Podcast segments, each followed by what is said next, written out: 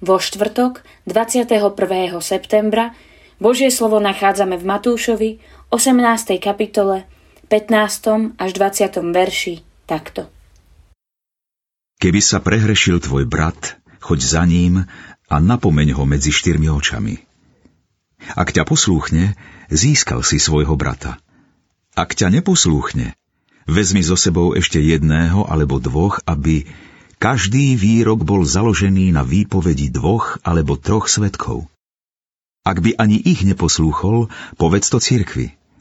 Ak by neposlúchol ani cirkev, nech ti je ako pohan alebo mýtnik. Amen hovorím vám.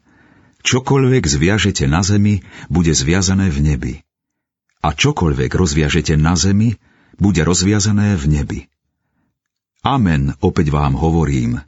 Ak dvaja z vás budú na zemi jednomyselne prosiť o čokoľvek, dostanú to od môjho Otca, ktorý je v nebesiach. Lebo kde sú zhromaždení dvaja alebo traja v mojom mene, tam som ja medzi nimi. Čokoľvek zviažete na zemi, bude zviazané na nebi. Vedú k tomu tri ťažké kroky. Napomenutie, najprv osobné, potom ešte pri dvoch svetkoch a nakoniec pred cirkvou. Slabá modlitebná príprava však môže spôsobiť, že môj rozhovor s bratom je neúspešný. Napriek tomu sa vždy snažím, aby sme sa aj v tom najmenšom zbore dvaja vždy zhodli a modlili za záchranu jednotlivcov a nápravu vzťahov. To môže byť návodom aj pre dnešný deň. Zhodnúť sa a modliť sa. Potom môže zo strany pána cirkvy prísť aj možnosť zviazať niečo dôležité na zemi, aby to bolo zviazané aj v nebi, ale len v mene Ježiša Krista. Ruský spisovateľ Alexander Solženicin, držiteľ Nobelovej ceny za literatúru, bol väzňom v ruskom gulagu. Doliehala na neho fyzická slabosť a bol na pokraji zrútenia.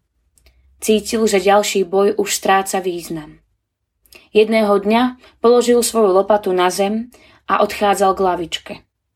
Vedel, že dozorca môže každú chvíľu zakričať stoj a keď nezastane, môže ho ubiť aj jeho vlastnou lopatou. Už videl podobné scény. Keď sa posadil a sklonil hlavu, zbadal, že si niekto k nemu prisadol. Bol to starý muž, ktorý pri jeho nohách nakreslil do piesku kríž. Solženicin pochopil – je síce sám proti ruskému impériu, ale nádej ľudstva je v tomto kríži a skrze jeho moc nie je nič nemožné.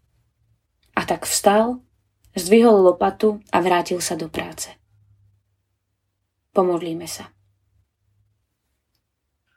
Bože, ďakujem Ti, že nás vedieš aj cestou napomínania, lebo ho potrebujeme. Odpust, že sa mi to nepáči. Posilňuj ma na duchu, nech s radosťou prijímam aj oprávnenú kritiku. Amen. Dnešné zamyslenie pripravil Ján Jančo.